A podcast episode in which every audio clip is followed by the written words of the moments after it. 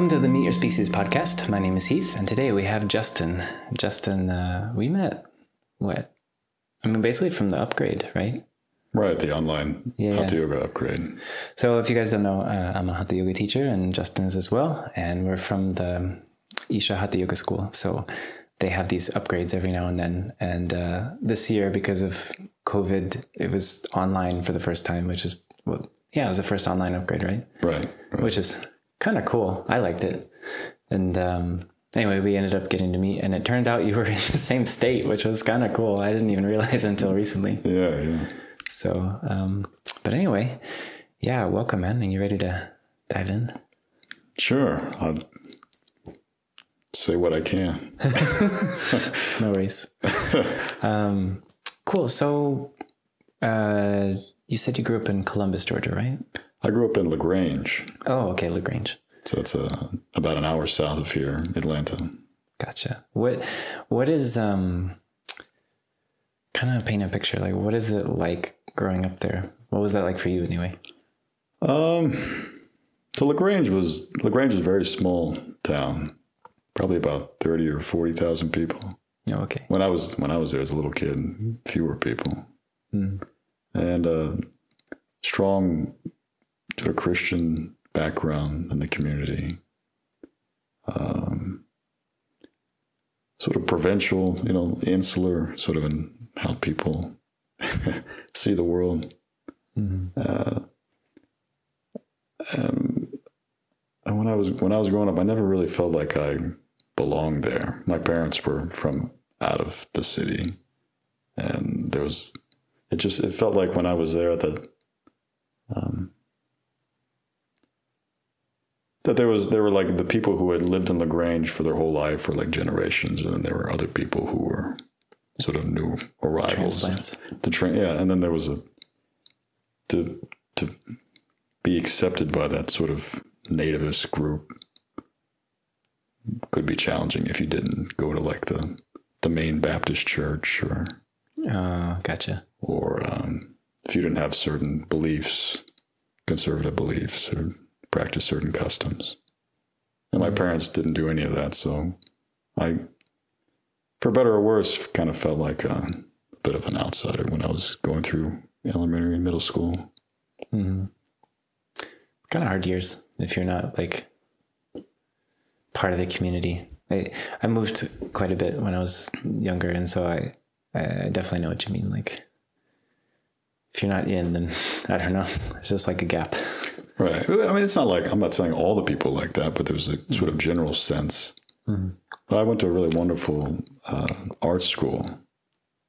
From- art school, Yeah, from third grade through eighth grade. It was like a like a conservatory or what? no, it was it was like a like a kind of liberal arts school for primary middle school kids. That's cool. So what's that like? What's what do they do differently? So all the instruction was like arts based. So if you learn, you know, if you're learning about sentence structure, you're learning it in the context of a certain story. Paint your ABCs. kind of yeah and then there was a lot of creative writing classes that i that i was able to do and we had music classes and and they there was a very strong um, pta group like all the parents would raise money to bring in performers from out of state and other places Oh, cool. whether it's like africa i remember we had african drummers and like professional storytellers would come and talk to us and hmm I, you know, as a kid, I just thought it was just like that's what school was, very normal. But it wasn't until I got to high school when it's it really wasn't that kind of format that I realized how special that school was. Mm. West Side Magnet School. Interesting. So, uh, were there any like, mm, like you said, the performers coming and stuff? Were there any particular moments that kind of were inspiring or made you look at things differently? Um, I had a really really great librarian, Mrs. Hornsby, who would uh, she would just give. I I read a lot when I was a kid. Like that was one of my. I played tennis and I read. And that's pretty much what. And I did my schoolwork. Those are like the three basic things that I spent all my time doing. Hmm. I don't know if I slept enough when I was like in fourth or fifth grade. Like I would, I would just do my homework as fast as I could, and then just like sit in bed and read from like nine o'clock till past midnight or something. and um, just read all kinds of different stories, and I enjoyed the being in my imagination. What kind of books would draw you in? A lot of like fantasy. Um, it's always like kids, you know, some kid who's on a quest. Like Harry Potter? Yeah, I read a lot of that. I read all the Harry Potter books when they first came out when I was a kid and really enjoyed those. But other books too, like people who sort of are, are removed from their their normal uh, everyday life and thrown into this world, which is sort of spectacular and strange and fantastic and terrifying at the same t- same time. Mm. And the kids trying to like navigate that new world. It's like coming of age kind of adventure.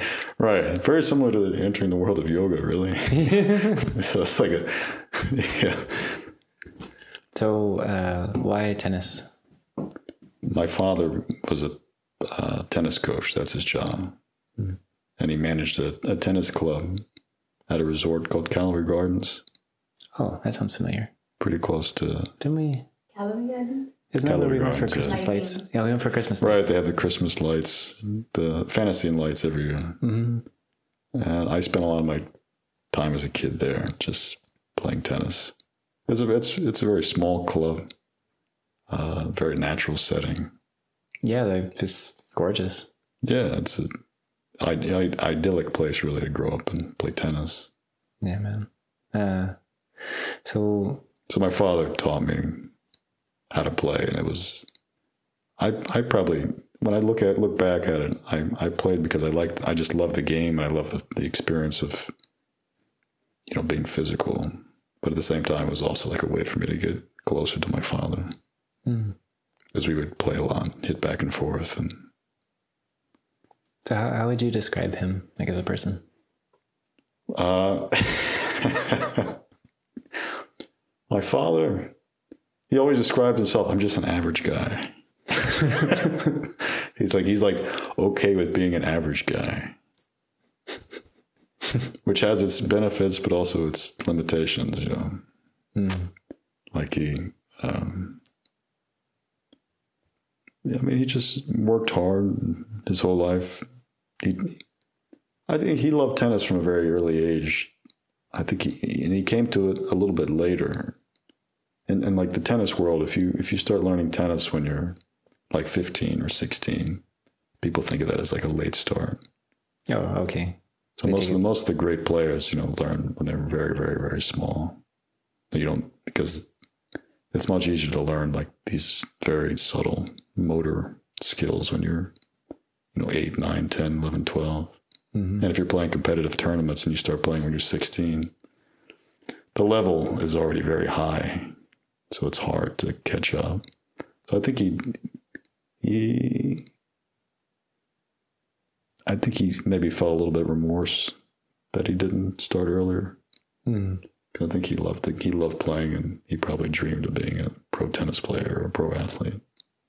So he kind of got you going pretty early. Yeah, I think he wanted, you know, like a lot of parents, you know, wanted for me what he didn't wasn't able to do for himself due to maybe circumstance or his uh, economic up, upbringing. He Mm. grew up in like a very working, working middle class family in Philadelphia. They didn't have as much money, and you know, tennis is kind of a can be a sport of the aristoc- aristocracy. Yeah, certainly yeah. gets presented like that. So, yeah. What about the rest of your family? Do you have siblings or? I have one younger brother. Oh, okay. He's a furniture designer. Oh, that's interesting. So he he spent a lot of time in China working for an Italian company that makes furniture for a lot of big box stores here in the US, like Crate and Barrel or Williams Sonoma. Interesting. Well, so what was your relationship like with him growing up? He I like my brother. I don't I never felt like we were in competition, which was nice. He he had very different interests than I had. He was very much into visual arts and painting, and he worked on cars. He's like a designer. Designer, yeah. And I was more like writing, thinking, imagining stories and playing tennis. And That's cool. So, um, I say that about the competition because of my father's family. Like him and his siblings were like very competitive with each other, which sometimes would create uh, would create friction. You know, um, not, I feel like I'm not being very descriptive, but okay, well, tell us. Uh, do you have any like funny stories from your childhood? funny stories from my childhood. Yeah. Like I was telling you yesterday, we had we had this this uh, series of car mishaps. Oh yeah, tell that story. That's funny. So I, there was like I think maybe because my father grew up with uh, his his family and his parents never really having nice cars or nice things. That when he when he actually bought things of his own, he was very afraid of things going wrong. Mm. So we from cars that you know you had to clean the spark plugs every ten minutes to get to school to cars that were slammed into trees or we had cars cars that were stolen by people and there was one car that uh, got into a it was stolen and got into a high speed chase and got driven off a bridge and As you do. totaled yeah there was a car that got blown up in our driveway by somebody who was lighting incendiary devices around town so all, all this Natural. But I, I think it, I think it speaks it speaks to like um, this kind of middle class scarcity mindset, or you know, fear for security. That you know, you never your parents when you were growing up, you never had as much money that you you felt like you needed to to be well, and then you that just carries on through the generations. So I think it's something that my parents have dealt with, and I've also seen in my own mind Mm. that you know you you want to buy something, but then you have to buy something, but you're like you know gritting your teeth as you put the money down because what if I can't I don't to get that money that, that I need to survive in some future time or something? Yeah, yeah. what to do? Right. Um, so, what about um, there any teachers or any other people that were kind of like, not even necessarily mentors, but like, I feel like it can be as simple as someone you meet just once, uh, but they, they said something that kind of made you think differently, When I was a kid, and just any time. um, had a lot of people like that in my life.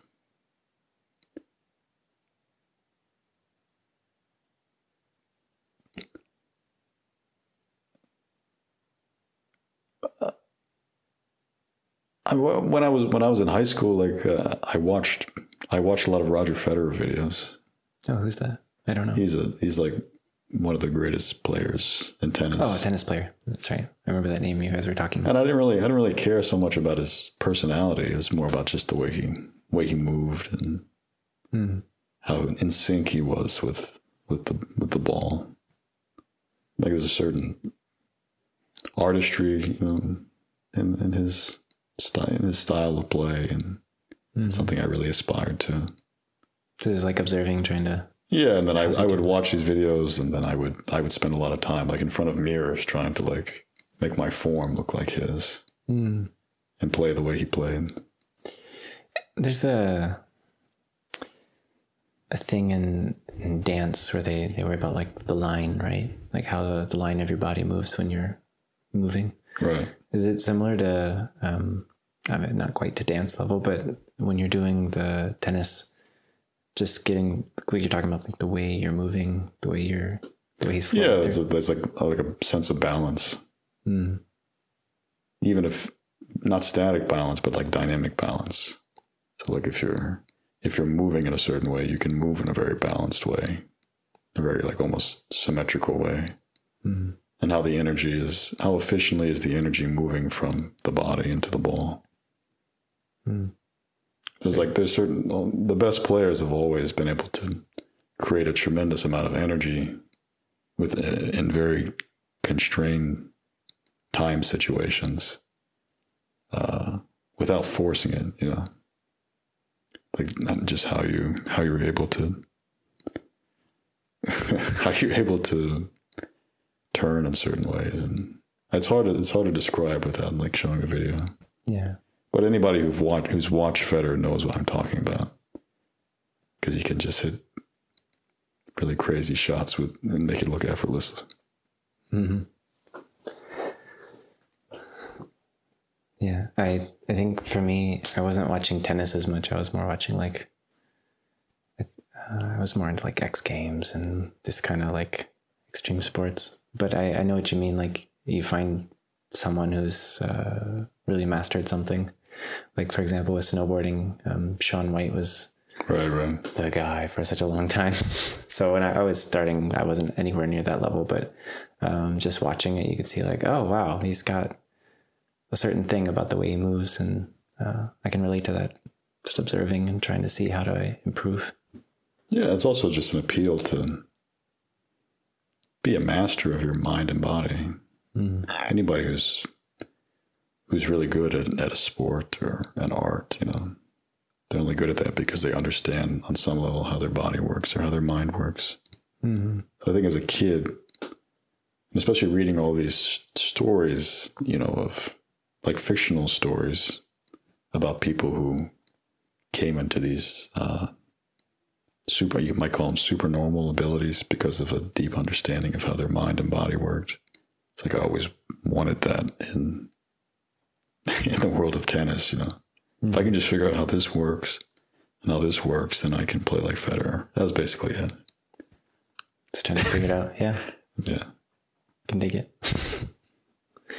um, any uh, any other people you want to share? Like, was inspiring or doesn't even have to be like someone famous. Just random Right, right. people in your life. I had a religion professor, Professor Mark Wallace, when I went to school in college, who um, I think he really he's, he he was one of the people who started sort of my desire to understand who I am and sort of where I come from and these these existential questions, Mm. you know, what is being and how does this all work? And so he um, i took a lot of classes with him reading all these like really esoteric french philosophers trying thinking that maybe if i could understand like jacques derrida or immanuel kant or uh, levinas then, that maybe i would be able to get to the heart of where I come from and what created me. But it, it didn't work though. Didn't work. But I maybe it set a foundation that hmm. like a foundation from which to. well, you know, like you are you are where you are because you of all the moments you passed through, you know. You hmm. couldn't be here if I hadn't been doing that. If I hadn't done that, I'd be somewhere else here. Yeah, who knows where that is? Right, no idea. Um, okay. And so, uh, when you were going through school, what did you like? Was there a difference in what you thought you wanted to do at a younger age versus after you kind of got out of school? I had no real idea of what I wanted to do in school. I mean, I would say things to my parents, you know, I want to be a U.S. senator or something, or a lawyer or whatever. And maybe I believed it on some level, but I, in college, uh, probably the strongest career idea I had was to be a professor Mhm. of English or uh, religious studies. But uh, after like three or four years, I went to this this liberal arts college called Swarthmore College, where people are very very intense academically. I could just, I mean, I would spend like a, tip, a typical day would, for me would be like getting up at get up at seven o'clock or whatever, you know, study for a little bit, go to class all morning. Uh, in the afternoon, go to some more classes or study. go to tennis practice, eat dinner, and then from like seven o'clock to like one in the morning, you're just in the library studying, just continuously. Just every day like that. Every day like that, yeah. Even on Sundays, you just go to the library and study. At least you got a little tennis in. yeah, it was like tennis study.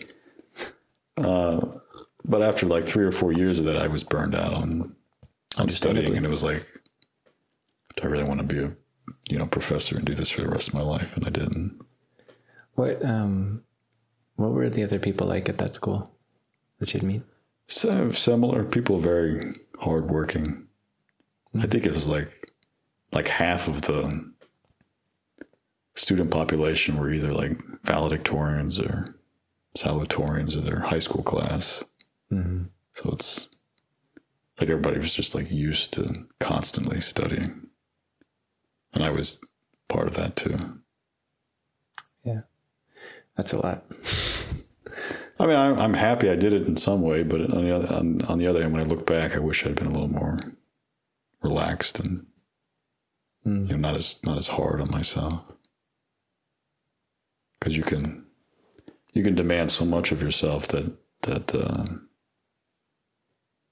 if you don't do it in the in the right way, that you know you create a lot of unhappiness for yourself.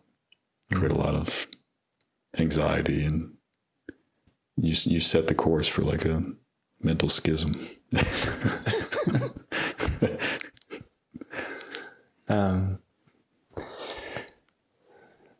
so, uh, what after that? So after like after you, right? I went decided. to I I went to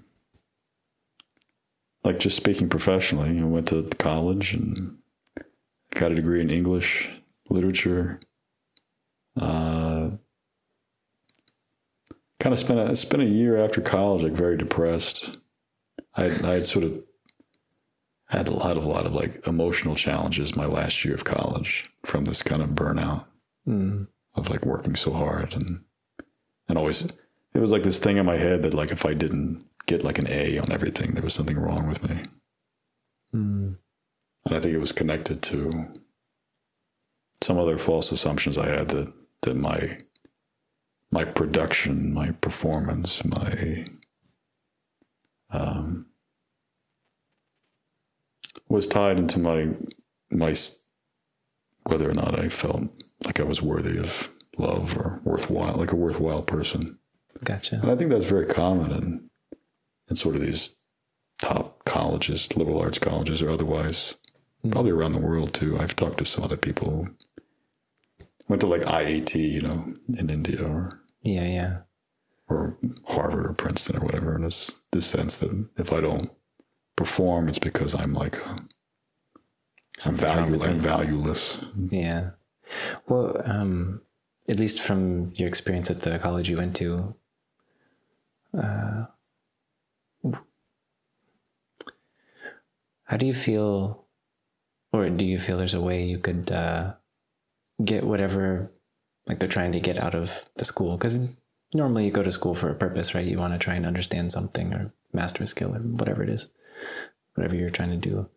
Is there a way you could do that at that kind of school or something you would change to make it uh, mm. yeah you let go of the outcome okay. you're just 100% invested in in some passion or something you love to do but you're not so uh, you're not so emotionally tied to what the outcome is because that's what causes the mm. the stress, right?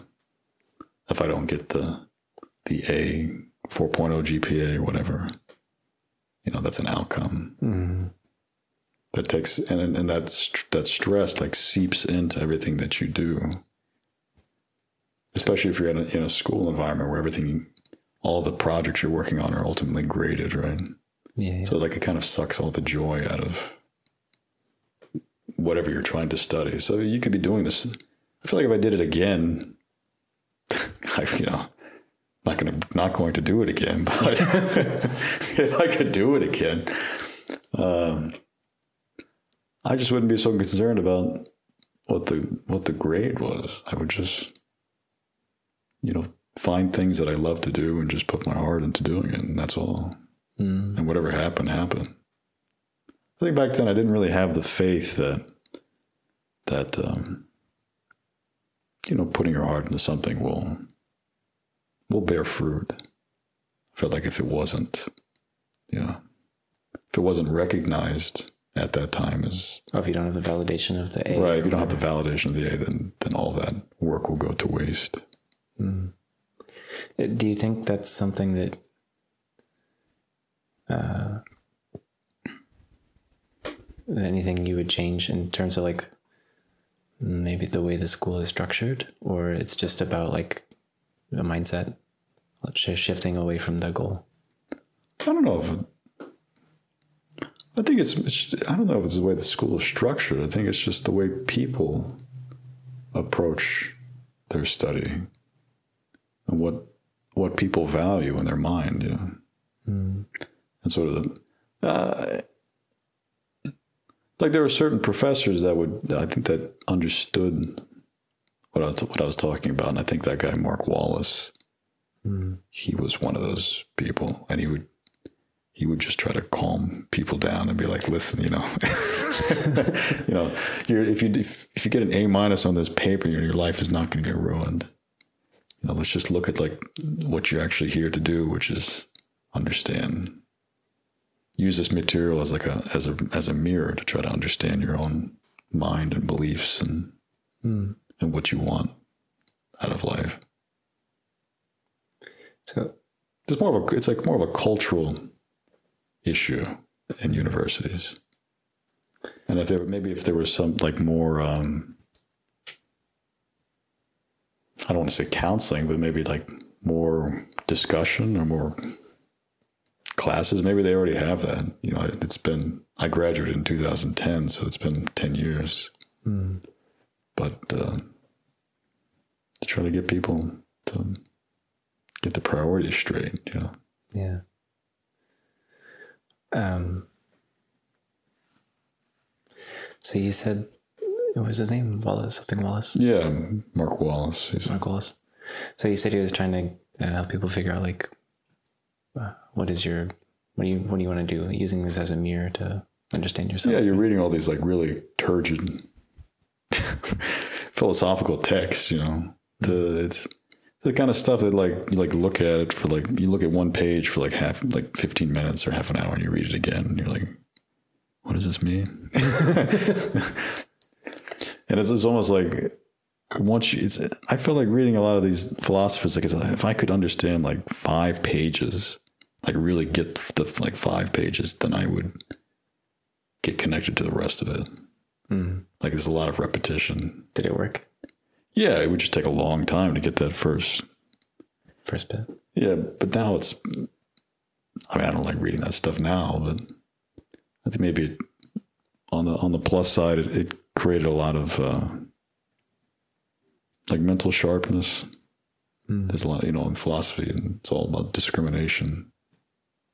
So what, what kind of, um, like, in terms of developing mental sharpness and using this kind of stuff to understand yourself better, what kind of things did you mm, learn, I guess, about yourself? What did I learn about myself Yeah, like, at the time, or looking yeah, back? yeah. Well, I mean, both, I guess. Because it's different, you know. When you, Yeah. Like, what, what was what was the thing you thought you learned, and then maybe now, what are you looking back at? How do you feel? I mean, I learned how to write. I learned how to uh, write and so, like be able to put my thoughts on on a on a paper so that somebody else could easily understand what I was trying to communicate. Which is not as, for me at least, it wasn't as simple as, you know, just doing that. Because a lot of times you try, you think you're saying something, but when somebody else reads it, you know, they read something totally different Yeah. and they don't understand. Like, well, I just put it, I put it there, but you didn't. You know, you didn't present it as as you as you understand it. Yeah. So to be able to take that understanding and really put it on the on the page in a way that is easy for somebody to get. It's like learning how to articulate properly. Right, how to articulate things in language. And sometimes you have like feelings and thoughts that are prelingual. You know, they're not. There's a certain perception you have of something that's that that takes a lot of effort to articulate. You know, Mm-hmm. and it's like a skill that you practice. I think it's that's like most writers are working on that skill constantly. hmm Yeah, I I had a f- um, someone who I was with for uh, about a year in Atlanta. We were living together, and her mind was so sharp because she was much more well read than I was. And there were so many times where I was like, I know I'm right, but I have no idea how to explain this to you. and it was so frustrating to me. So that year spent with her really helped me figure out how to articulate it like, right. much better than I was previously. But uh, yeah, I don't know. That was a difficult lesson to understand, even that I'm to realize that I'm not articulating it properly, and that's really the problem. Yeah, it's just, you just, Mental you just work. kept working at it until you start to kind of get a hang of it. Um, so what led you from that? Like, how'd you get from there to yoga? Uh, right. So I was. Um, I'm not really quite sure, but I have some. I have some theories. Bring on the theories. I, mean, I, I was dating a girl uh, in college. We were together for a long time, maybe four or five years. Uh, I, I really liked being around her, and, and in a way, was she was like a kind of emotional crutch for me, you know, because I was I was unhappy, Mm. you know, doing all this, you know, academic self cutting, you know, if you want to call it. so, you know, um, the constant stress of, you know, am I going to perform? Am I going to get into Harvard Law School or whatever, whatever idea I had back then? I think I wanted to be a Rhodes Scholar. That was one of my main goals. what exactly is that? So it's like it's like supposed to be the the ultimate and you know the A guy. It's like the A of the A guy. Oh, is it like a Like like Rhodes scholars will you know usually have like 4.0 GPAs or and you get to you get a free scholarship to go to England and study at like an English university oh okay either for a master's program or I think some people continue and do like a PhD. There's a lot there's just a lot of prestige attached to it. so but it's like a a title you earn or something? Yeah, it's like a like a scholar, kind of a a fellowship, you could say, hmm. that you get out of under when you finish your undergraduate. gotcha. So you thought you wanted to do that? Yeah, I thought I wanted to do that, but it, but the because I was so attached to that result, you know, it caused a lot of emotional pain, Mm. and so I, I met this girl, and that, um, and she was almost like a kind of, you know, salve, you know, for this emotional pain, and I, I think she had, a, you know, a lot of times when you're in certain place, she was going through the same thing, I would imagine, or I think she was. Who knows? But um, I think you know she had a lot of high expectations of herself as well. So we were sort. I think we were sort of like these emotional crutches for each other because there was no self love. Uh, you know, you meet somebody and they say they love you, and oh, must hold on to this person, right? yeah yeah And then that ended uh, a few years after I had finished college, and I'd even I'd even moved up to New York because I wanted to because that's where she was from, and, and I got a job up there, and it was in my mind I was going to you know live with her, and we were going to get married, and and then we were going to you know continue in our life together. Uh, but that didn't happen. Uh, that ended, and and then I I got not too long after that uh, I got fired or let go from my my job as a tennis journalist in New York. I was working for a magazine called Tennis Magazine, hmm um, reviewing a lot of equipment. Actually, I was like I was like the racket guy or the shoe guy. the racket guy So all the companies would like send all their stuff to me, and I would I would write about it. So I used all those writing skills I got in college to to write this kind of like quasi advertorial material. Yeah. Subtle. It's like, it's like supposed to present it as a review, but you know, there's so much pressure from, uh, like you, yeah, the magazine has these, you know, advertising partners who are also making this equipment that are giving they're giving it to the magazine and being like, yeah, make sure you give an objective review about this, you know.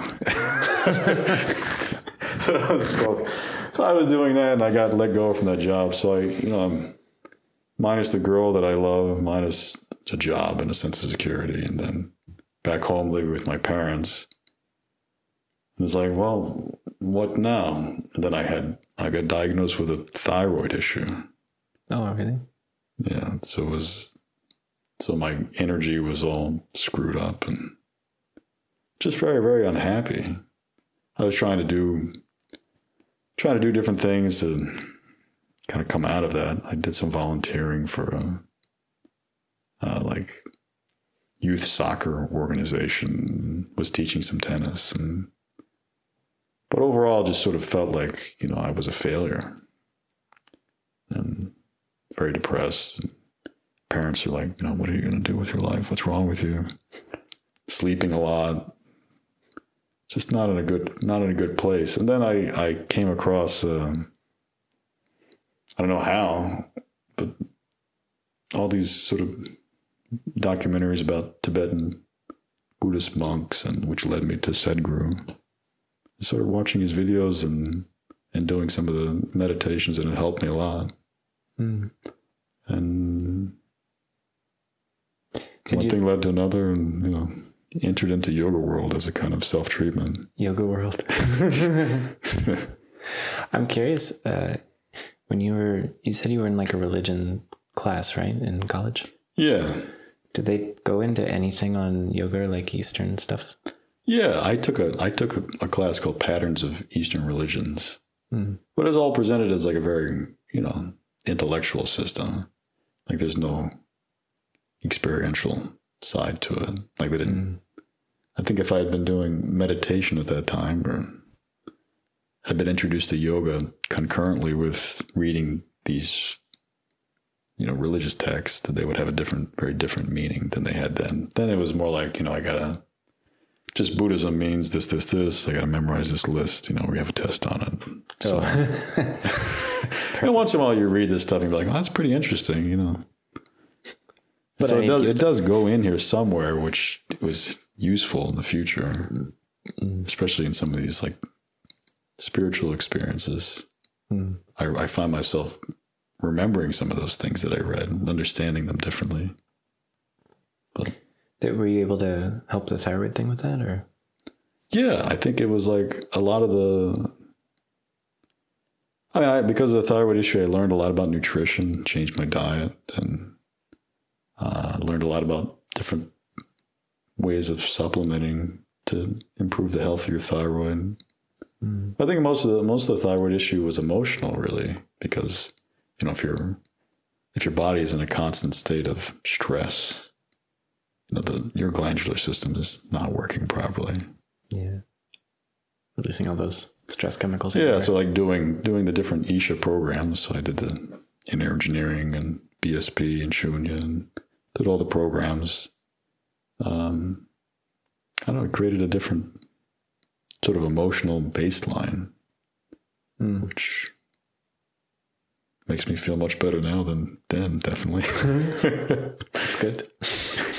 yeah, Seems to be working. Then. yeah, yeah. I'm, I'm happy to have done it all. And so, why did you decide to go for the teacher training then?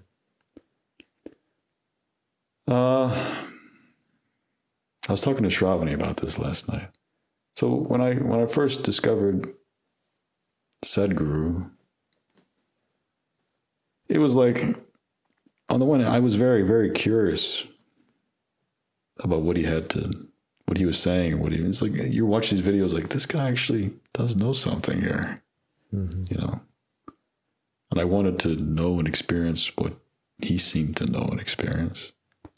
So that was a motivation to to get into yoga world. But on the other, on the, at the same time, though, it was like I was so unhappy where I was that I was highly, highly motivated to do whatever you know meditation or yoga was required to come out of that situation Mm. in my ex- experientially you know not necessarily change the situation of my life but at least not like suffer so much Yeah, yeah.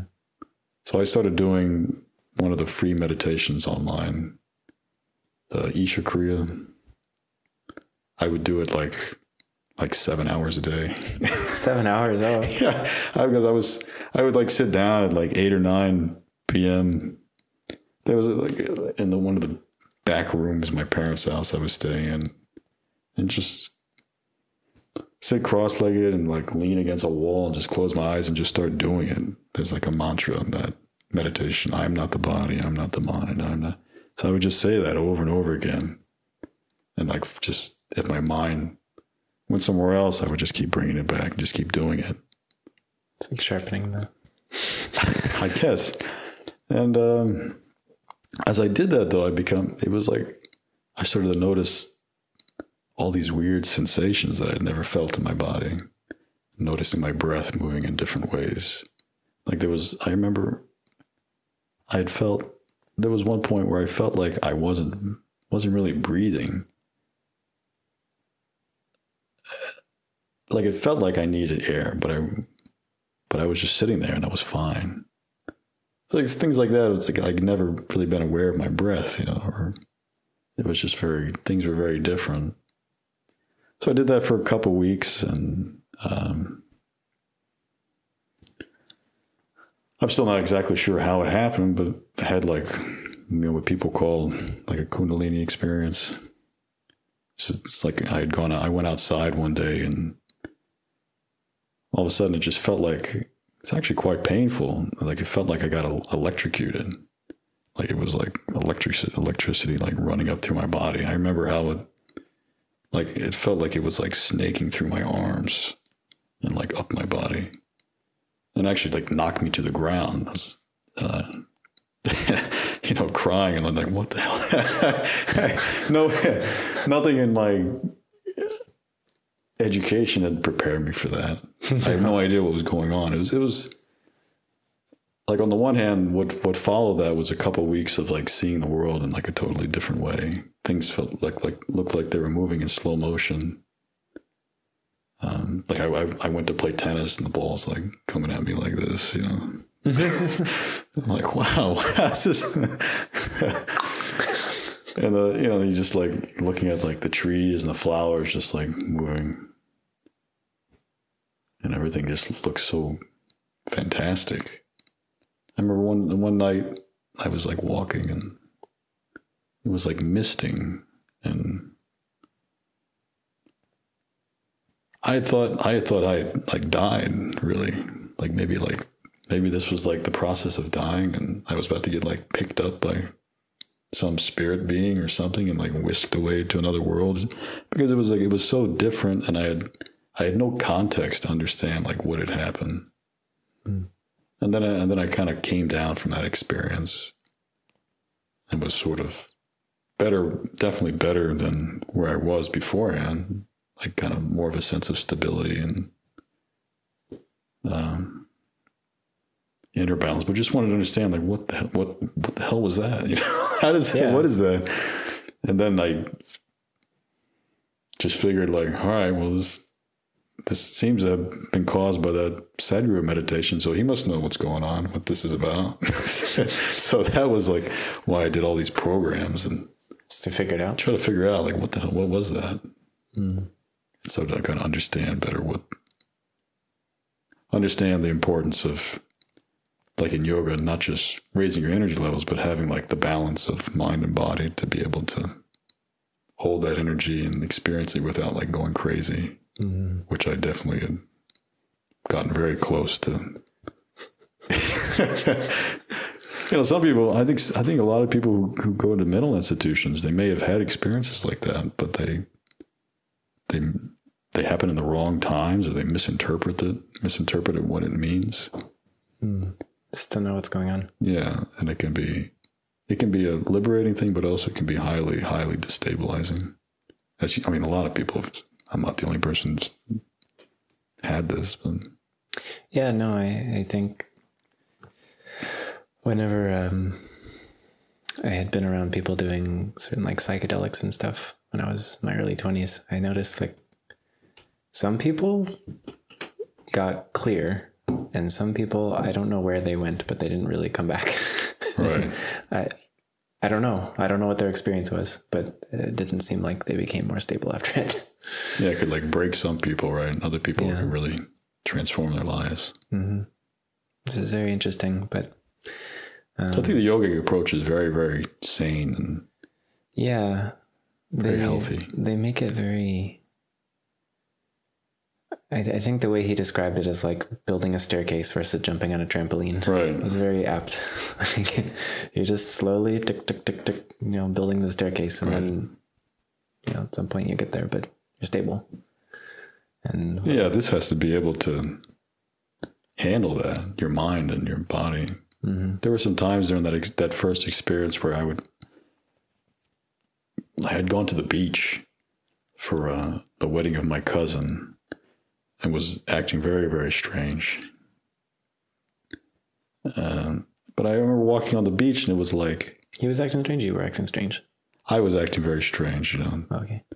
you know, going wandering off on these like random walks down the beach. And, I don't know, there's all kinds of things going through my head that I won't go into because I don't know how relevant it is for people, but, but I just remember walking on the beach and feeling like, like I was every step I was taking, I was getting like shocked, like on the bottom of my feet. And you wanted to keep walking? But I was like, it was, it was like painful. It hurt a lot, but at the same time, it was like the wildest and most interesting thing that ever happened to me. so there was these two things like pulling. You know, the one thing like wanted to draw back from that experience and be like, okay, I need safety. You know, this is this is like really pushing the boundaries of what I consider sanity. but on the other hand, it was like this is the most fantastic and fascinating thing that's ever happened to me. And I didn't want to go back from that. Hmm. So there was this sort of push and pull going. But it, now I look back at it and it was just, you know, a lifetime of, of eating whatever people in mainstream society eat and thinking the way most people in mainstream society think. And like those kind of patterns of living and behavior are not good preparation for, for that level of energy, you know. So I think uh, like what I've learned, what what made me interested to go to the Hatha Yoga School was to really stabilize this further, so that I can I can live with that that level of like what Sadhguru calls it, like that level of voltage. That's like the best term that I've heard to describe the energy. That when the voltage gets cranked up, you know, this has to be able to handle that and be able to experience it in a balanced way. And your mind is, and then the mind especially, yeah, it has to interpret it in the most healthy and Just not freak out. not freaking out, right? yeah. Um. Hmm. Shrav, how are we on time? I don't want to make you late for your bus. No, okay. It's only 2:30. Two thirty-seven. Okay, good. So we have. I think as long as we leave by what three thirty or something. Yeah. Uh, I think the bus leaves at four fifteen. okay. So we should be good. All right. Cool. So, uh, so then you went for the training. What? What was the most unexpected thing on this whole yogic journey? Like, you know, you go into it thinking like, okay, I need to something, figure out what is all this. and it's definitely not something you read in a book. Like, oh, it's going to be like this. So So there are books about it, but you know they're not. You have to look for them. yeah, and probably speak a different language than English. Right, right, right, right. Yeah. So you're saying what? What was the most uh, surprising thing that happened? Or people you met, or like whatever. I think it's all so many surprising things. Like it's just you think that you're. The weird thing about awareness is it's like you think you are a certain way, you just think that's the way it is because that's all you've really experienced. And then something happens. There's like some some click or whatever. And then you go, that's just an that's like just an idea. You know, it's not that's not me. and there's a there's a kind of Wait a minute. yeah, there's like a stepping back. Like, wait a minute, I've never stepped back from this. Like, I've had this going through my head for probably like decades, and I'm now just stepping back on it. You feel very, very relieved on the one hand, but also like very stupid. Hmm. You're like, man, this is. It took me this long. I'm like in my 30s, and I'm just seeing this now. You know. so there's a lot of those moments Yeah. you know, doing all the different programs, Isha programs and, and practices. But Hatha Yoga School in particular, I just found it very. They're able to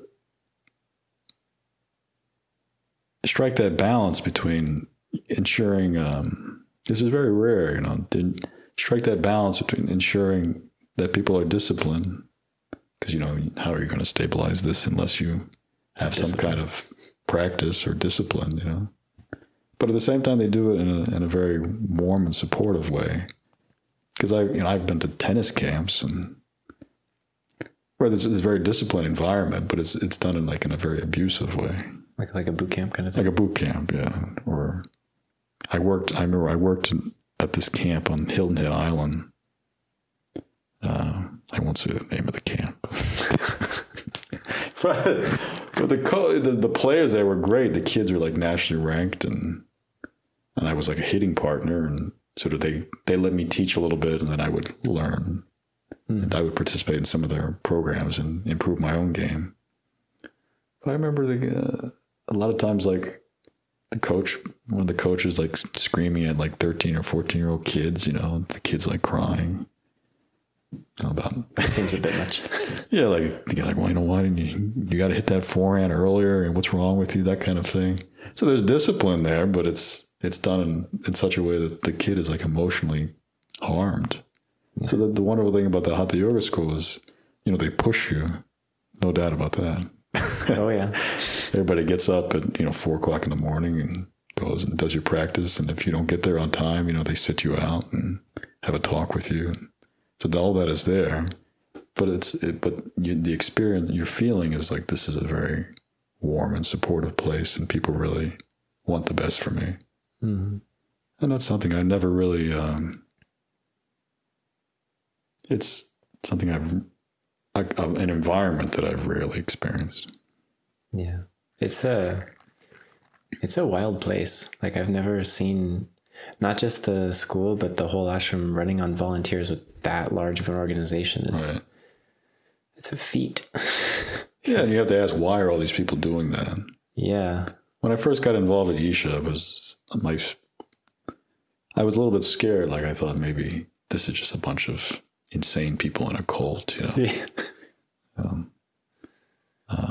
But, but as you do some of these programs yourself and have these I don't know what you want to call them spiritual experiences, and you talk to people and you hear their stories, you start to understand that okay, people are having very very powerful uh, experiences and shifts in how they perceive things, and that's why, and because these these shifts have been so beneficial for them, you know that's why they're giving so much of themselves to this organization without mm-hmm. expecting any payment or because it becomes like the most it becomes the most important thing Yeah. to experience that yourself and to want to give that to your friends and family and so that people don't have to suffer for no reason all the suffering is just you know it's all It's all here. nonsense and conditioning in your head Mm, I'm curious since you have a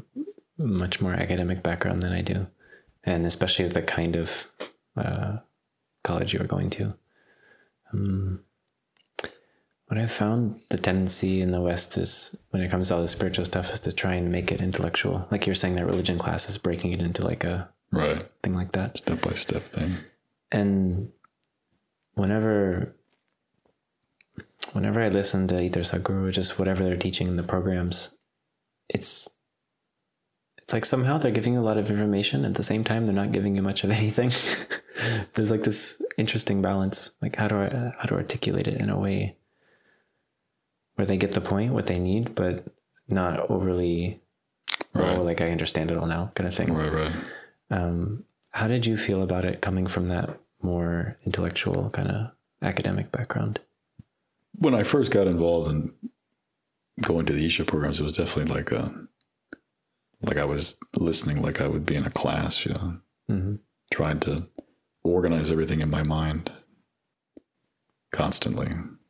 So you take some piece of information and you want it to you want it to it's like imagine your all the information in your mind is in a certain structure. And then as a as a new piece of information comes in, you want to anneal that or you want to place that in the structure that you have so that, that you can remember it or you can use it more easily. But sometimes I don't, you know, your structures, it's not the right structure. And it's not, it's a, it's a certain paradigm that, that may not account or may not be open to these, this type of information. So I think, I think uh, my first maybe couple of years, I was spending a lot of time just like sort of reorganizing the structure in my head. Mm. And that, that is an intellectual thing. It is a kind of intellectual work, you know, to be asking a lot of questions yourself. Like as you're as you're eating your meal, you know, thinking like, well, he said this, but that guy said this, and how does that line up again? And it's a lot of that sort of work. Mm. I don't I don't do that so much anymore because I find it at a certain point it becomes like very tedious. And now it's more like just just paying attention to everything that's going on in here and just just watching it Mhm. and then letting and letting that if there, if your mental or emotional structure needs to be rearranged, just like letting that happen uh, on its own instead of trying to like force it into a particular arrangement that you think it should be in. Fit in this box because that's the way I think it is. Right. yeah. I guess maybe I, that's like maybe one way of understanding how he says going in installments. You know, Sadhguru says, you know, be, you know, people want to go into in installments on their spiritual journey. It's like it's like I came with all these, you know, boxes and concepts that I had learned in school, and because it took me so much effort to gather them, They're precious. I don't. They're very precious. You know, I don't want to lose all of them. So maybe one piece of information comes and it's like, okay, this information plus my experience means that this concept is definitely not correct. But maybe all those other concepts over there, we're going to hold on to those. so it's like a, it's a, you know, the process is, it's like you're like very, very um, unwillingly parting with all these precious concepts that you've had. So, but now it's more like because I've seen how many of wrong assumptions and things I thought I knew I really don't know. That Mhm. I just, just the only thing I really believe in is just paying attention. Paying attention to this, and whatever happens needs to happen will happen. Mm. It's like a more, I don't know what you want to call it, like a right brain approach, maybe. Just a more open I mean, even that is logical, right? Like simply paying attention because it's not coming to any assumptions like, okay, I just need to learn to focus, see what's going on. I'd say it's pretty logical. Do you think it's a logical thing? Well, I don't know if you have to do anything though. You just have to pay attention. yeah, but I mean,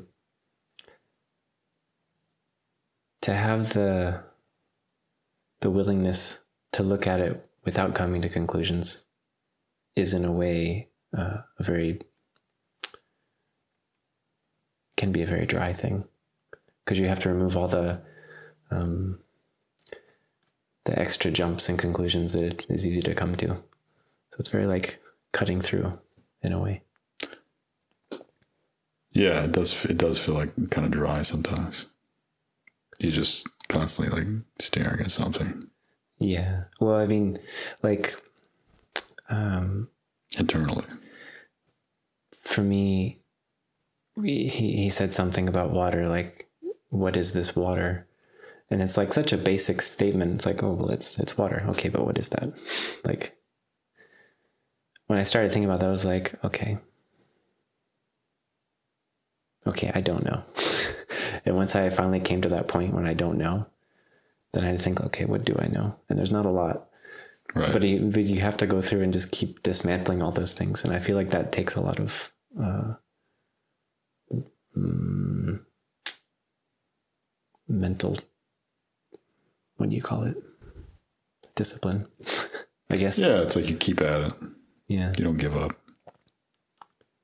I don't You know. don't. You don't. Um,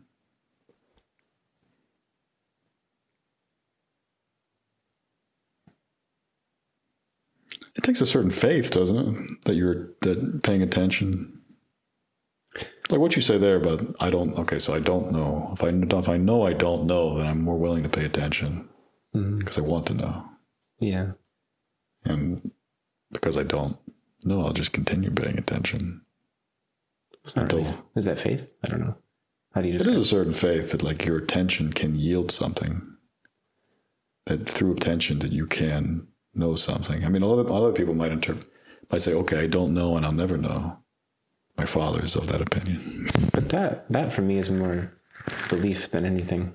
Because like, for example, these plants, when I pay attention to them, I was growing a, a catnip plant once, and I started noticing each and every day I'd water it, and I would turn it slightly because the sun was just coming from one side. I noticed that each day the plant was trying to adjust, and then I realized like, oh, I'm making this more difficult for the plant because it has to keep moving itself every day. Right. So like like that, just by paying attention to it, I started learning things, and I do that with everything, right? So it oh, wasn't so much like I believe that'll yield something. It's just that's how it's always been. Like in the natural world, though, you're saying you pay attention to something, you can understand how it works. I mean anything, right?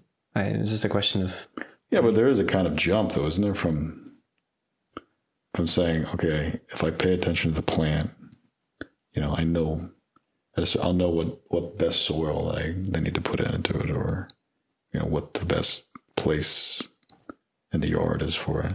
There's that, but there's there's it's, but when you go into like, if I pay enough attention, I'll know the source of my being. You know, there's a jump between that Yeah. and, and that. You know. sure. But for me, that's like a certain faith that it's like if I pay enough attention, if I really, really pay attention, I will get it, or it, more likely than not, like it will get me.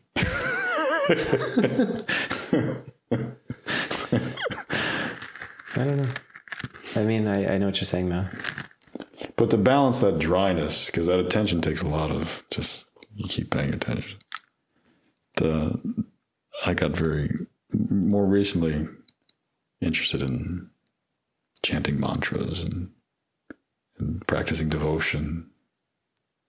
One of my favorite recent in the last few weeks, one of the my favorite things to listen to is the Heart Sutra. Mm. It's like a like a Buddhist chant. It is um as I understand it, they say, you know, like form is emptiness and emptiness is form. and If you get that, then if you see that everybody is out of the same stuff and you experience that, it's like similar to kind of the BSP experience, then it's much easier to have compassion and, and love for all the life around you. Mm. It's almost like a kind of mental, also like a mental way of going at that. But Yeah. but I find that it does it does make me feel more open to people and like kind of sweeter, which makes the attention part more fun. Sure. A little more juice. Yeah, more juice. I like the oatmeal because the berries are in it, right? I know you need juice.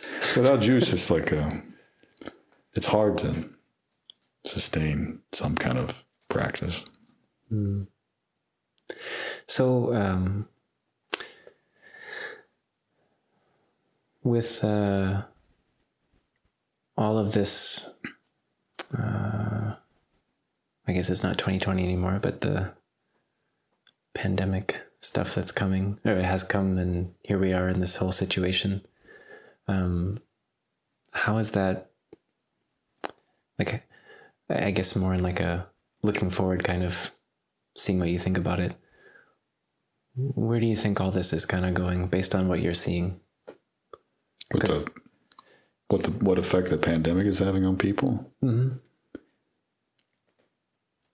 It's having all kinds of effects and more. well, yeah, yeah. I just mean because uh, you're living somewhere other than where I'm living, so different people, different experience. Yeah, uh, you know, I find people have wildly different interpretations of what it means. And because I've heard so many, I, I really honestly don't know what it means. I know there's a certain um, biological reality to it. But, like, in terms of, you know, you look at statistics of sort of like death death rates per year, you know, they definitely have gone up. Mm-hmm. But in terms of like what is causing that, is it is it purely just like a mechanical virus, or is there some sort of other type of virus that's happening? I think there's there are a lot of causative factors coming together. And uh, you know how people use their mind in an event like this on a collective scale, it's has effects on people's health. Mm. And I, but I've I've I have I play tennis with a lot of people. Who, you know, they believe that the virus is just a flu, and then I know other people who feel like it's like, you know, if I take one wrong sniff, you know, it's going to kill me the end of days. tomorrow. yeah. you know, um, you know, some people think that all the vaccinations are are fraudulent, and uh, other people feel like you know we should excise, excommunicate all the people from society who who have reservations about vaccination. so I, I've heard the whole gamut from different people that I know, and to be quite honest, I have no idea what the pandemic means. well, what does it mean for you? Because you know, we've had. But okay, what it means, like in a in a like global sense, is different than I guess what it means for me. Mm-hmm. What it's meant for me is just uh, feels a little bit more of an acceleration of becoming more aware. Mm. Uh, like I think a slightly more chaotic external situation can cause you to be more interested or be more interested in looking at yourself and sort of why you're doing what you're doing and why you're saying and believing what you're believing. Mm. I think before the before the I'll preface this by saying like after the teacher training in, in 2019, so I I flew to China in January. Oh. to, visit, to visit my brother, who was living in China at that time. He lives in Vietnam now, but uh, I just thought I was just going to be there and taking care of his dog while he went on vacation to Japan and hang out in his apartment and walk around China, you know. And, and I wasn't really keyed in too much with the news. I had heard that there was this thing going on in Wuhan, you know, but that was like 700 miles away from where my brother lived Meh. in Dongguan. I was like, ah, you know, whatever. so I land, I land in China, and it's like it's like the first day I'm there, I'm, I'm all of a sudden I'm feeling like, man, I don't feel good at all. Like this is, I feel like really sick. Uh, and I had been there before, and there's a lot of air pollution, so I just thought maybe I'm just, you know, just having a lot of sore throat, and because, but I just felt like really tired and not good. I was still doing my hatha yoga practice, which maybe just kept me going. Um, but it took about almost two weeks for me to not feel sick again. So I look back and I wonder, like, did I Did you get it? did I get the virus at that time? I don't know. I never got tested for antibodies or anything, but I suspect that I probably did have it. So, but when did you make it back here? in uh, in March. Also, like, were the lockdowns already starting? Well, that's the thing. So that was I was in China, and my brother was calling me up saying like, "Listen, Justin, you have to leave the country because they're shutting the borders from China to Hong Kong." I was like, "What? They're doing what?" I was like, "Yeah." so, so when I, my sense about I didn't want to be in China during it. I didn't want to get stuck in China during this pandemic situation because that doesn't sound you ideal. just don't know. I, I'm very over there, like very. You get a. China has a lot of surveillance and a lot of you know government intrusion into people's lives, and it's a very much of the closest thing to a totalitarian state that I've ever experienced. It's like you know you go down through a park and you've got like every block is like a giant camera, Mm, you know, with like speakers next to the camera, like just in case they had to talk to you. playing all kinds of like political messages and stuff. So um, the reason I'm mentioning that is is before the pandemic, I was just very very suspicious of propaganda and how control, whether it's like how governments ex- ex- exert influence or how corporate entities exert influence and the kind of um, tactics that they use to get people to internalize the message that they want to project into the world. Hmm. So I had, I had actually studied that for years. There's a guy named, a very famous propagandist named Edward Bernays, I think his name was. And he, he, he called, I think, what, I'm trying to remember the term he used. It was like the, um, it was like the engineering of consent. so you can if you can get a certain number of like experts in certain fields to sort of be on your side and you and you arrange them a certain way and present information in a certain way you can you know you can Like convince people something. convince people something is the case which is may not be the case or may not be the full story so i was initially i was seeing i was kind of seeing the virus through that lens like you know what is what's actually happening and what is um, what is being presented as happening which will benefit sort of large powerful entities Mhm. but as the as this year has gone by like i'm i'm less and less interested in knowing that Like Uh, about propaganda.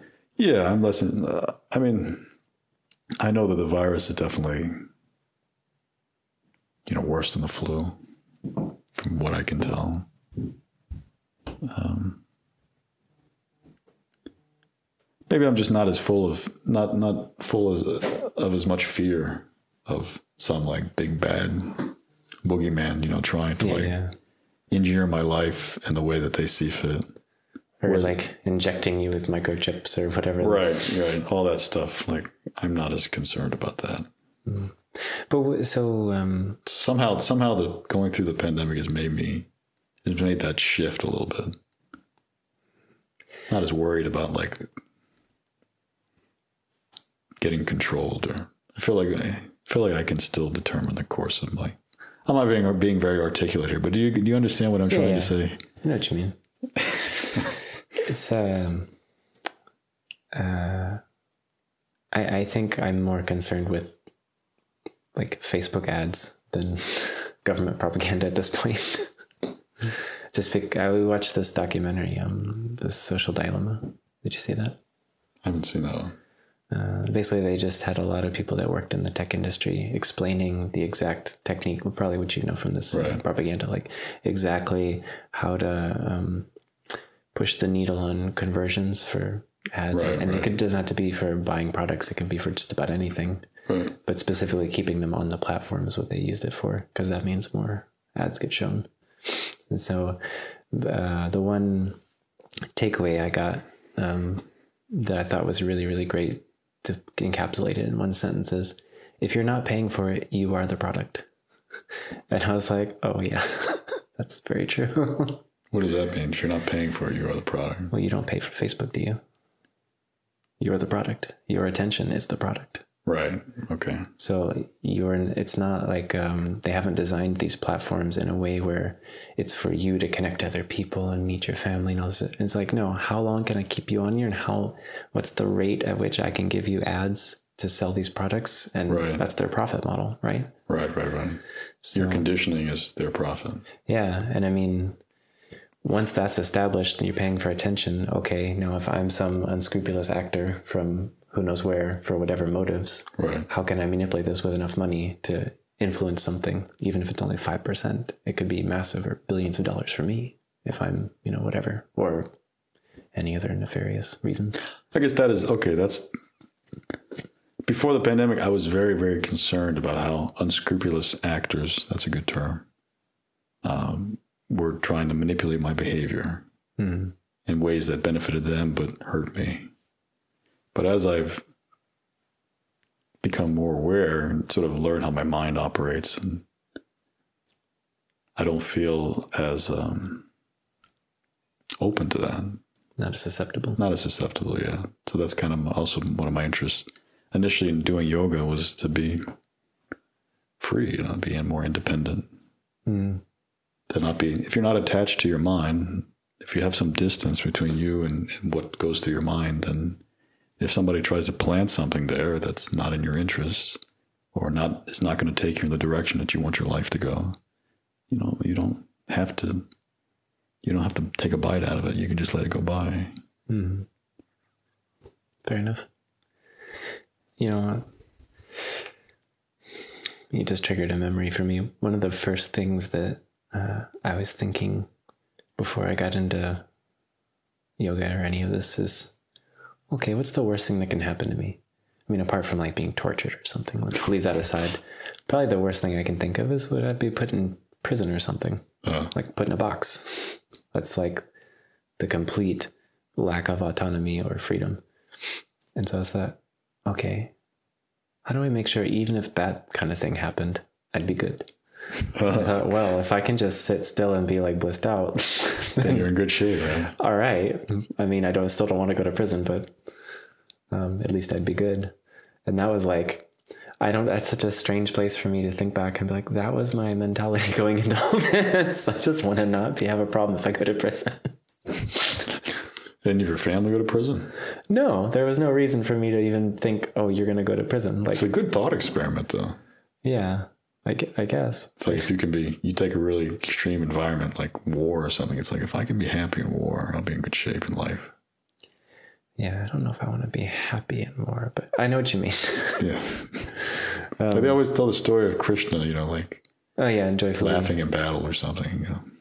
Yeah, but he also spent like how much time trying to prevent the war from happening in the first Right, place. right, of course. But if you find, if you are compelled to be in that situation or you're thrown into it, Yeah, just be good. Like, all right, though I guess you shouldn't be compelled. You should, if you're there, you should be there consciously. Anyway. diving down that rabbit hole. Um, so I'm curious, what are the like when you meet new people? What are the characteristics that you value the most? The like, Characteristics. yeah, like uh, some people might be honesty, some people might be this, this, like whatever. What are the things that you value in other people? Like when you meet someone new, I can find a way to enjoy just about anybody's company. But there's some people that like, um, for example, I really appreciate when someone's able to say what needs to be said, even though it's hard, it might hurt somebody's feelings or whatever, but this really needs to be said. Like that's a characteristic in somebody I really appreciate. Like what are the things like that that you value in other people that you come across? You were saying courage there, right? Courage to say things that are needed. Um, or value in people. Or in yourself. I mean, a lot of times when I when I meet new people, I don't don't really care how they are. I mean, I'd like I'd like to meet people who are who are unique. You know, you don't want to meet somebody that you've already met, just in a different body. I mean, it's more fun to to converse and engage with people who say things that you've never thought about and ask you questions that you've never asked. Hmm. Um, So like being unique or different or something new. yeah, something that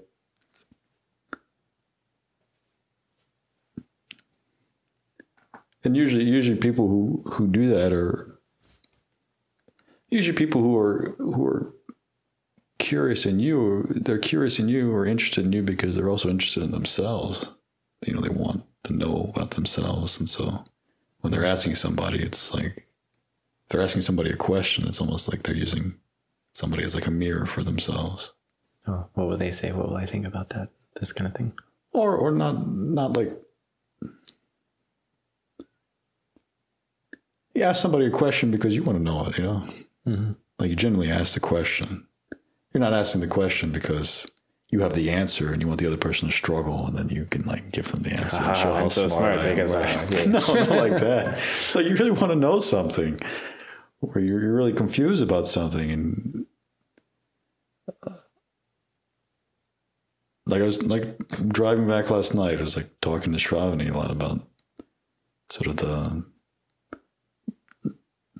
like nuts and bolts of like romantic relationships and sort of how that functions and how people see it in different ways. It's like something that I've never really been too clear about. Sort of how how can a how can like a romantic relationship exist alongside like a sort of feeling of love for for a lot of people or love for everybody. Like how does those things how those two things work together? Hmm. So I was, you know, I was asking you those questions because I don't know the answer. And then listening to her talk about how she sees it, it's like you're it's like you're listening in like two different ways. It's like I'm listening to her, but I'm also watching myself listen to her. And you start to as she says certain things or as somebody you're conversing with says certain things and you there's this weird um, rising up of all kinds of stuff within you that you've never really seen clearly, Mm-hmm. which is good. It's very good. You know, you become more conscious of something that's been kind of sunken, murky silt within you somewhere in some dark pocket. Like the spleen. Yeah. Like- Nothing good going on over there. So I find that's what I value. I think in meeting people is this can our can our interaction like help help both of us become more conscious Mm. versus sometimes a conversation could be just about like forming a tribe or forming alliance. You know, like well, you know those people over there, we're better than them. It's- it's- Obviously. like kind of like that, or you know, like it's sort of boring. Those kind of interactions. Yeah. I I always struggled with small talk and I thought that I was uh I thought that meant I was like an introvert or something because I I didn't enjoy the hey, how's it going? Oh, I'm doing good. How are you? Da, da, da. It's like the same loop. Right. You're not saying anything.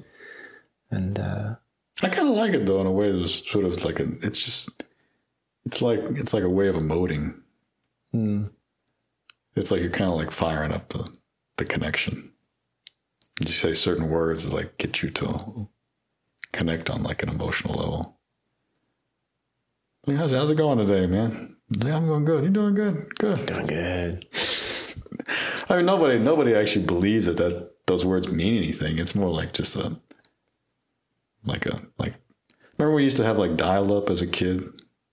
Oh. Yeah, when you're connecting to the internet. Yeah. So it's like that, you know. It's like a couple words oh. here and there. It's like you're dialing up and connecting to that other person.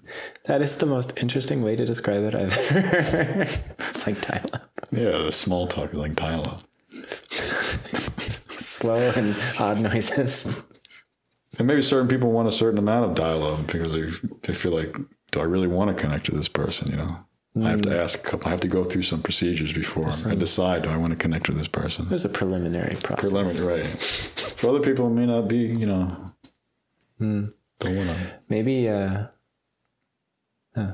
maybe I should look at it more that way, because I feel like sometimes if you uh, open up into a situation, then you get into a conversation you really didn't want to have.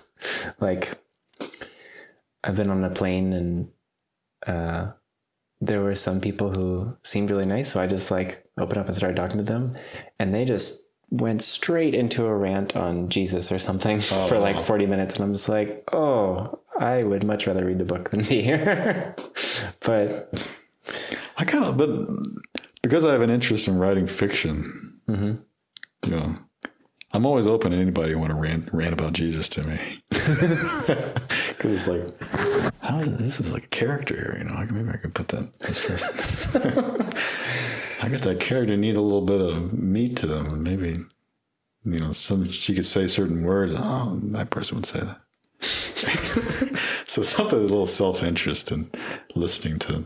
to that's that. nice. Um, English majors. Um, But you know, people like I think everybody really, for the most part, people believe what they say, and that's interesting. It's like, why does this person believe this? because it's very, you know, even if it's like the most bizarre. I used to like kind of like talking to homeless people. Like I feel kind of scared doing it. Like if some guy like just like approach you on the street and ask you for money or something. mhm. I didn't want to give any money to him because I don't know where that money going to go. But sometimes I gave out of guilt or whatever. But you know, you just want to you start talking to them, and they might have like the most bizarre beliefs about you know who knows what. There is a logic there, you know. Oh, totally. It's like well, there is a reason this guy is or this woman is speaking like this. Mm. It's like if I can understand that, then it's like if I really understand that, then then somehow I could understand something else about this. Like using that person as like kind of a mirror, Definitely. and hopefully they're using me as a mirror too. Yeah, mirror, an ATM, whichever. yeah, yeah. You know, Yeah. uh, I was there's someone else who I had on this podcast uh, years ago. His name is Drew, and he has a um, nonprofit called Project Live Love, and they do a lot of uh, work with homeless people. They give job training was one thing they do, so they'll uh, connect it with. There's a hotel chain called I, IHG, IGH, one of the two. Um, they they own some of the big, I think Holiday Inn or some of the big uh, hotel chains. You know, they're like the parent company. But anyway, um, they organized with this hotel company to do uh, hospitality training for people. So they'd get them off the street, give them food, and train them. And then at the end, they would give them like internships so they could uh, try and get a job at the hotel company. It's kind of cool. So I was doing a documentary for them, and I interviewed a whole bunch of uh, people. And I, I remember distinctly walking into the room, and I couldn't normally you, you would have this like preconception like okay homeless means they look like this this. Right. because that's what you see the people begging on the street. They tend to have like torn up shoes or whatever. And um, they didn't look like it at all. Like they just look like any other person. So when we started interviewing i realized like a lot of the people in this program some people had master degrees in like chemistry or um, uh, one was like an 18 year old kid who was probably one of the hardest working people I've ever met. Like he was really intense and focused, but he just had a really bad situation. And like this, the stories just went on, and you realize how many people. There were some really fascinating people that are very competent and um, capable. There's just whatever reason life dealt them a bad hand, and they ended up there. It was a very eye opening experience for me with homelessness, because before that I Right. just didn't have any exposure. that was very interesting.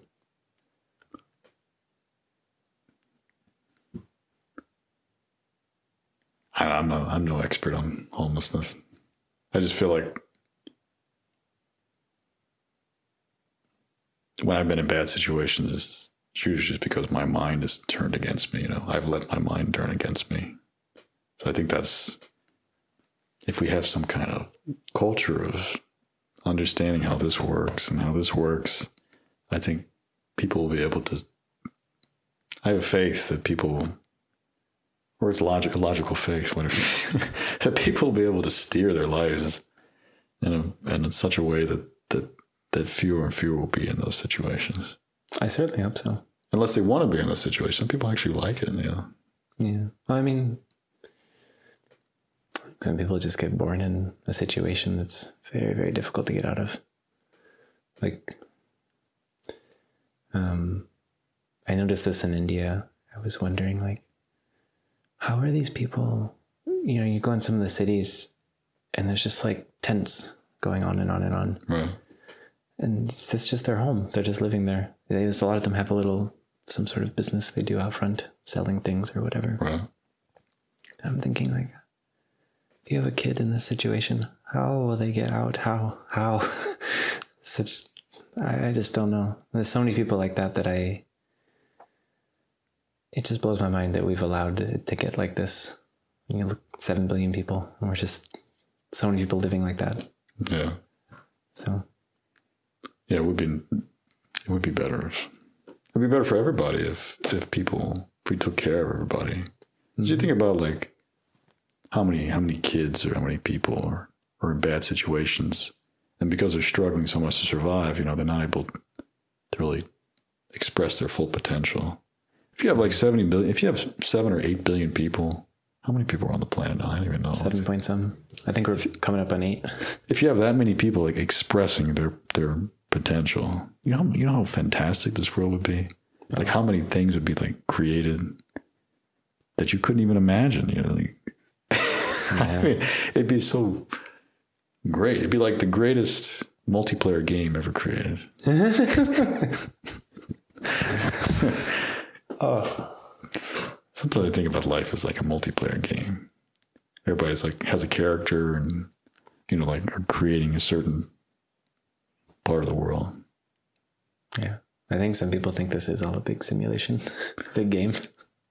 It's a fun way to look at it that way, but not in a trivial, not a, like not to trivialize life. You know, to just to see life more as like a like a creative play, not like this doesn't mean anything. It's all bullshit. Not not in that sense. Yeah. I know what you mean. Um, what time is it? 321. Well, let me ask you, uh, why are you doing these podcasts? Oh, uh, you know, okay, I'll give you the the backstory because there's there's two phases of this podcast. One when I first started, and then when I like restarted it. So, when I was in my early twenties, I was um, was an actor, and I was doing other things where I didn't have to really work that much. I just I had enough money that I could live, and I would just at that time smoke pot and learn everything I could on the internet. Like the internet was my library, and I was just trying to absorb as much as I could. And that was about the time Vice News came out and things like that. So I started um, just seeing like because it's whatever they're showing on Vice News at that time was not what was on any sort of TV news thing. It was like uh, for example, I think that was around the time Russia invaded Ukraine and was trying to take over. So they had somebody on the ground, like doing a report every single day, Right. just like a five minute update. So things like that I was getting exposed to. I saw, I mean, people were dying so much in Venezuela at that time. And I think there was an election in India at the time. And I was seeing these massive mobs of people just like furiously angry, fighting each other, shaking like fences out of their ground posts and stuff. I, I just couldn't. I was I was freaking out. Like I was like, what is going on? Because I was living in this little bubble in my little Atlanta apartment Uh, with you know very little uh, need to do much to sustain that. And so I got kind of freaked out, and I thought, okay, there have to be solutions to this. so I started googling. but why? Why were you? Why did you feel like you wanted to create a solution for for many of these problems that were in such distant lands? Well, I mean, not everything was distant. You know, there's still living in Midtown Atlanta. There's homeless people everywhere, and Right. and not so much Midtown, but downtown for sure. Um, there's just a lot of things. So okay, so when you say like Venezuela or Ukraine, you're you're saying more like you saw chaos and near and far. I saw I saw a lot of people struggling pretty heavily in a way that I never knew. Like I would say in many ways I grew up with kind of like middle class, relatively comfortable. I didn't have to worry about survival that much, you know. I didn't have to worry about like um violence against me or something like this, you know. So to be exposed to seeing like, okay, there's entire massive populations of people that are in something's going on that they're that upset or that many people are being murdered or like whatever, like something. And um I just I wanted to see like, okay, is there like a solution that's already happened? Like how do we can we make this not a thing? And when I started Googling, I uh, over the next few months, I quickly realized that, okay, pretty much for almost every major global issue, there's already been a solution worked out. It's just a question of either funds or people being willing to implement it or education, whatever it takes for that particular solution to be uh, put in place. And so I was like, okay, what do we do? so I decided to build a website and that website was going to be kind of like Reddit with the up down voting, except that there would just be a topic, which is like the problem, and there would be three sections below, which are up down voting. So facts, opinions, and solutions. And I thought, Oh, interesting. why don't we just do this and like figure it out together? And we can use crowdfunding was becoming really big at that time. So like uh, kickstarter and all that was really getting big.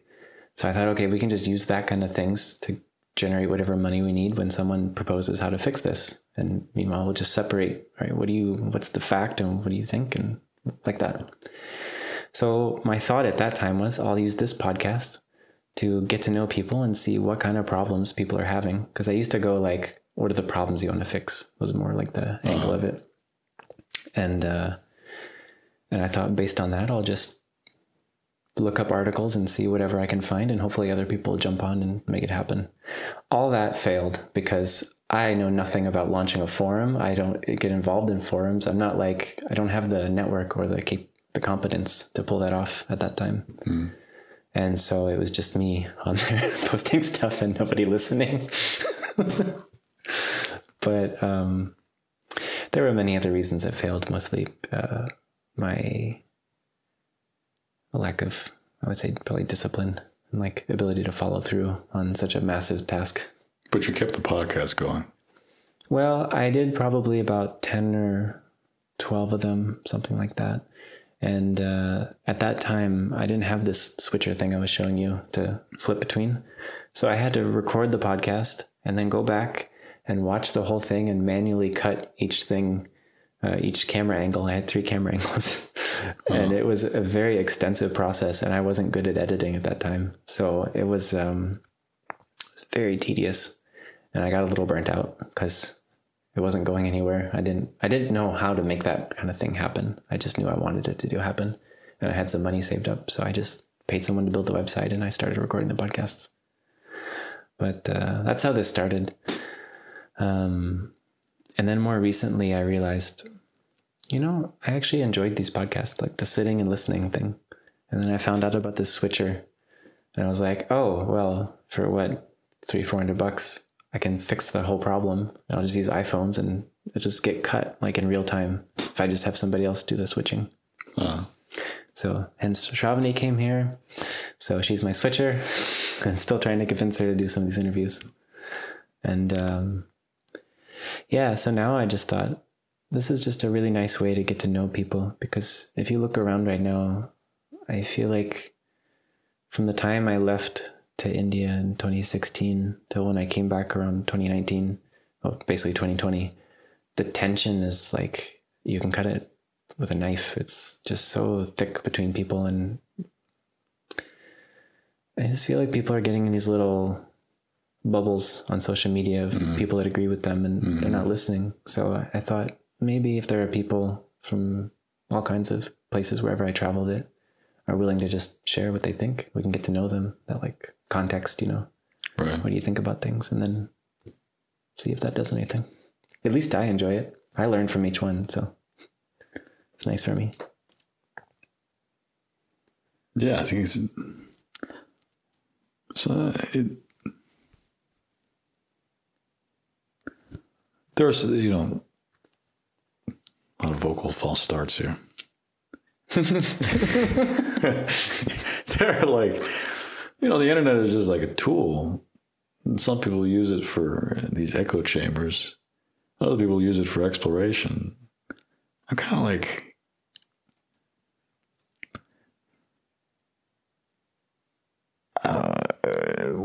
in the last year, I started to see life more as like, um, more as like a gigantic theme park, which contains like every possibility that you could imagine. Mm-hmm. And the question is like, which rides do you want to go on in your limited time here? Mm-hmm. so like, You can do anything, but you can't do everything. I have no idea. Like, I really, I have no idea. Like, what, what is going on in society? I have trouble trying to conceptualize like trends because it's like all the things that feel true to you are just things that you've experienced. You know, it's like the rides that you've gone on. It's like mm-hmm. imagine like imagine like United States was like Six Flags, and you had like all the people. I don't know how many, I don't know how many rides are on Six Flags. Like twenty rides or something. At least. And then you had like you got all the people who go to Six Flags regularly, and you got them together and be like, well, "What is Six Flags?" And you got some group that's you know been on these couple of rides, and this group's been on these couple of rides, and they they're all trying to talk and like a certain like what is Six Flags? Yeah. in terms of like what is life, or like are people tense or not tense? I just don't. I don't know. I guess people. I guess people are. There are trends, but how do you how do you know that those? The question the, the question to me is like how do you know that that's a trend, and not like a trend in you? the question. You know what I mean by that? Yeah. I I'm not saying you're tense. I'm just saying like like in the past, like when I've been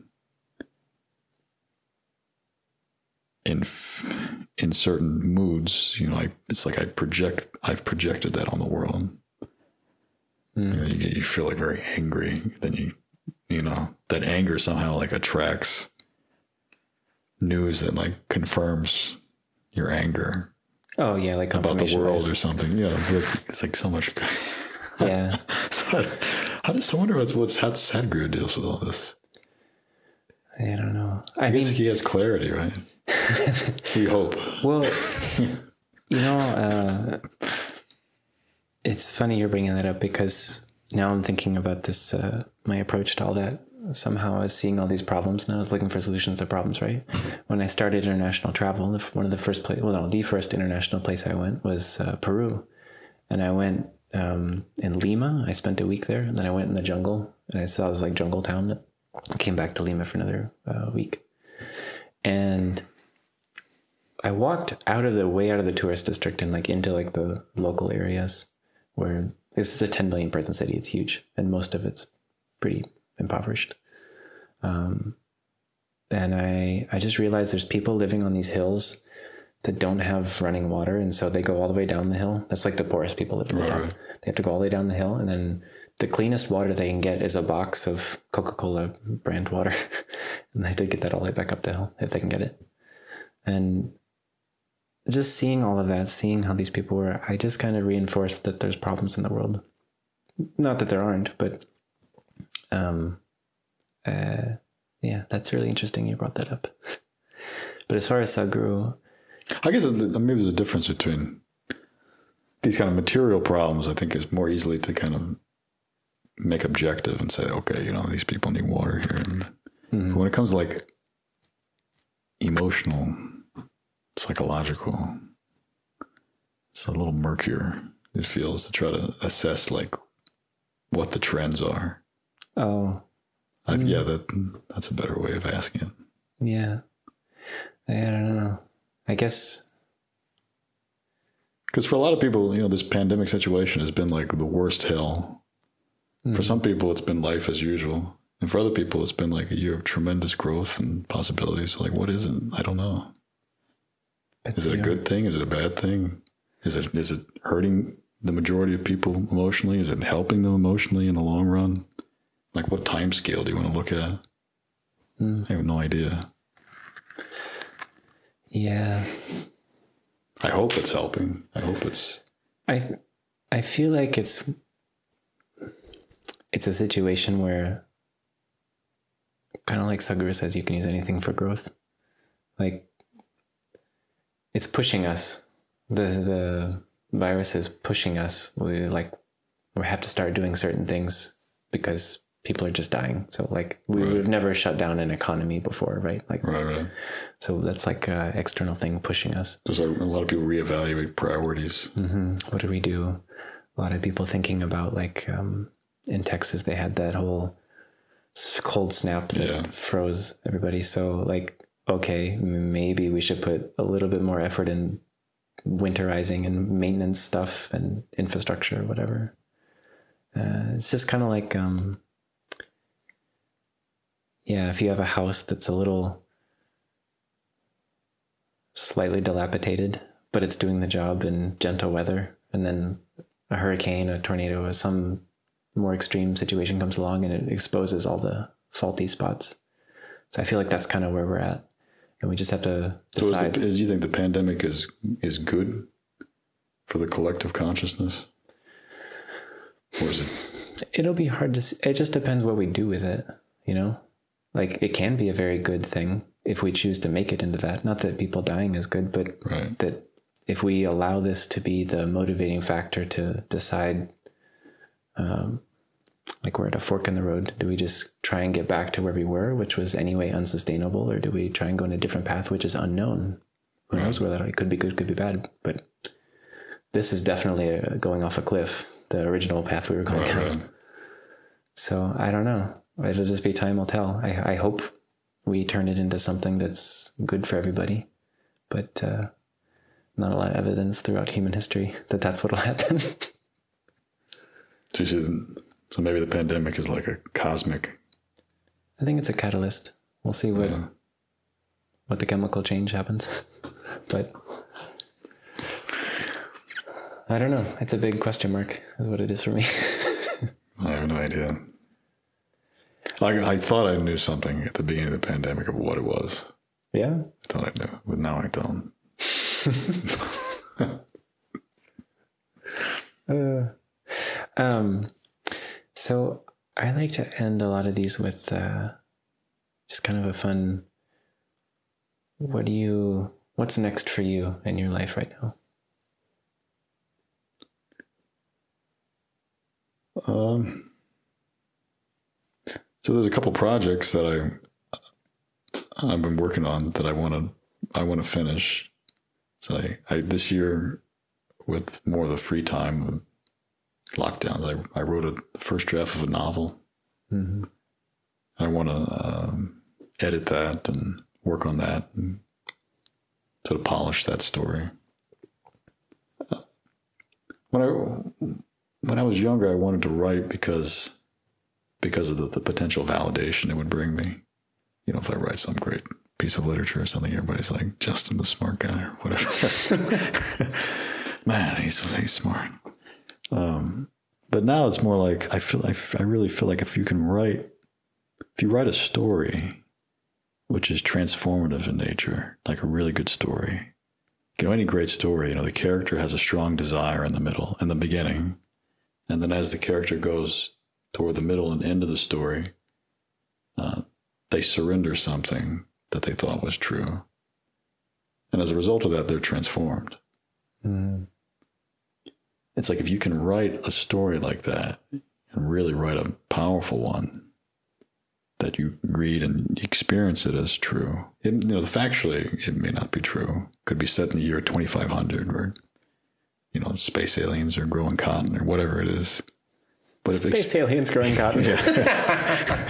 but it's but if emotionally it's true and like experientially you read it and you're like you're in this world and it's like makes sense. It's like I think if you write a story like that, then you can you can effectively change your mind hmm. and sort of what your own what what the DNA of your own story is. It's like you change that somehow. And then as a result of that, you change the direction of your life and, and how you, exp- you may not even change the direction of your life. I mean, the same things are happening, but you change your, the perception of it, your experience of it is different. Hmm. So that's my real motivation to finish this thing. It's like a method of transformation for you. Yeah. And then maybe life gets better. Uh, so I want to do that. And then I, I've been more and more interested in playing competitive tennis, uh, playing more tournaments, you know, working on my own game to develop a certain aspect, certain side of myself that I never had growing up, which is kind of like I was telling you in the car yesterday. This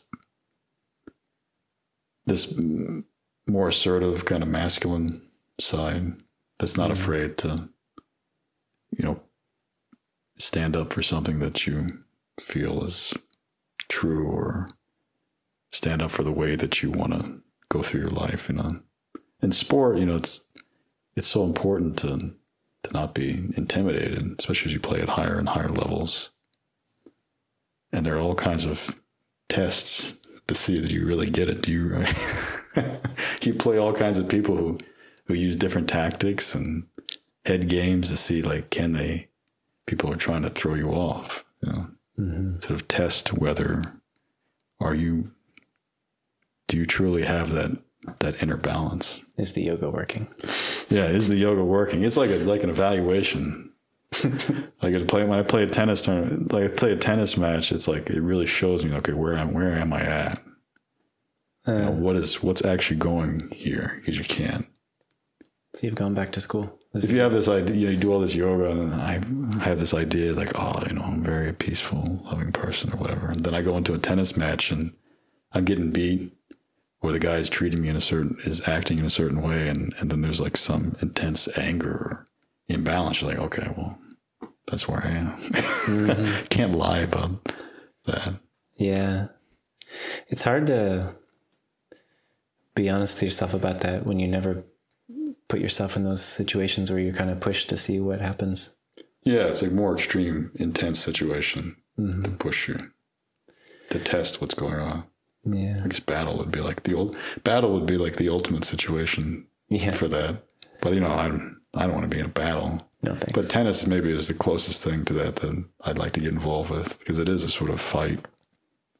like It's, it's like it's like boxing, but you don't have to get hit in the face. Yeah. Just a ball to the You face. just get emotionally bruised if you allow it. so those two things are the main things I'm interested in, and making that happen. I think I can do it. It just takes a little more awareness and understanding of my mind and being able to get control of it and not just let it run its past patterns. Because if it does that, then I'm just gonna do what I've always done. Just keep looping. Yeah, just keep looping. Fair enough. All right. Well, thank you. This has been really. I hope if I said something, if anybody's listening to this, I said something that makes sense and is helpful. a lot of these questions, I never really thought about them in these ways. So, Well, I hope I was stringing it together loosely helpful. I, every time I do one of these, I'm trying to see how to make it a little better, a little easier, better flow kind of thing. But it's uh, always more interesting to, to think about things and answer questions in ways that you've never done before. You know, mm, it's like just giving the, the canned answer is yeah, yeah, sort of boring to speak and also to listen to. fair enough. I think that's why we get frustrated with politicians. Like you've prepared this too much. Yeah, the can. Uh, anyway, thanks so much for doing this. I Thank really you, appreciate it. I appreciate it. And uh, thanks, Rob, for being the, the powerful woman behind the scenes, the boss. Someone else called her Yeah. the boss, and it was funny. Yeah, best of luck to everybody. Yeah. Anyway, um, I hope you're having a good day wherever you are, and we'll catch you in the next one. All right. Take it easy.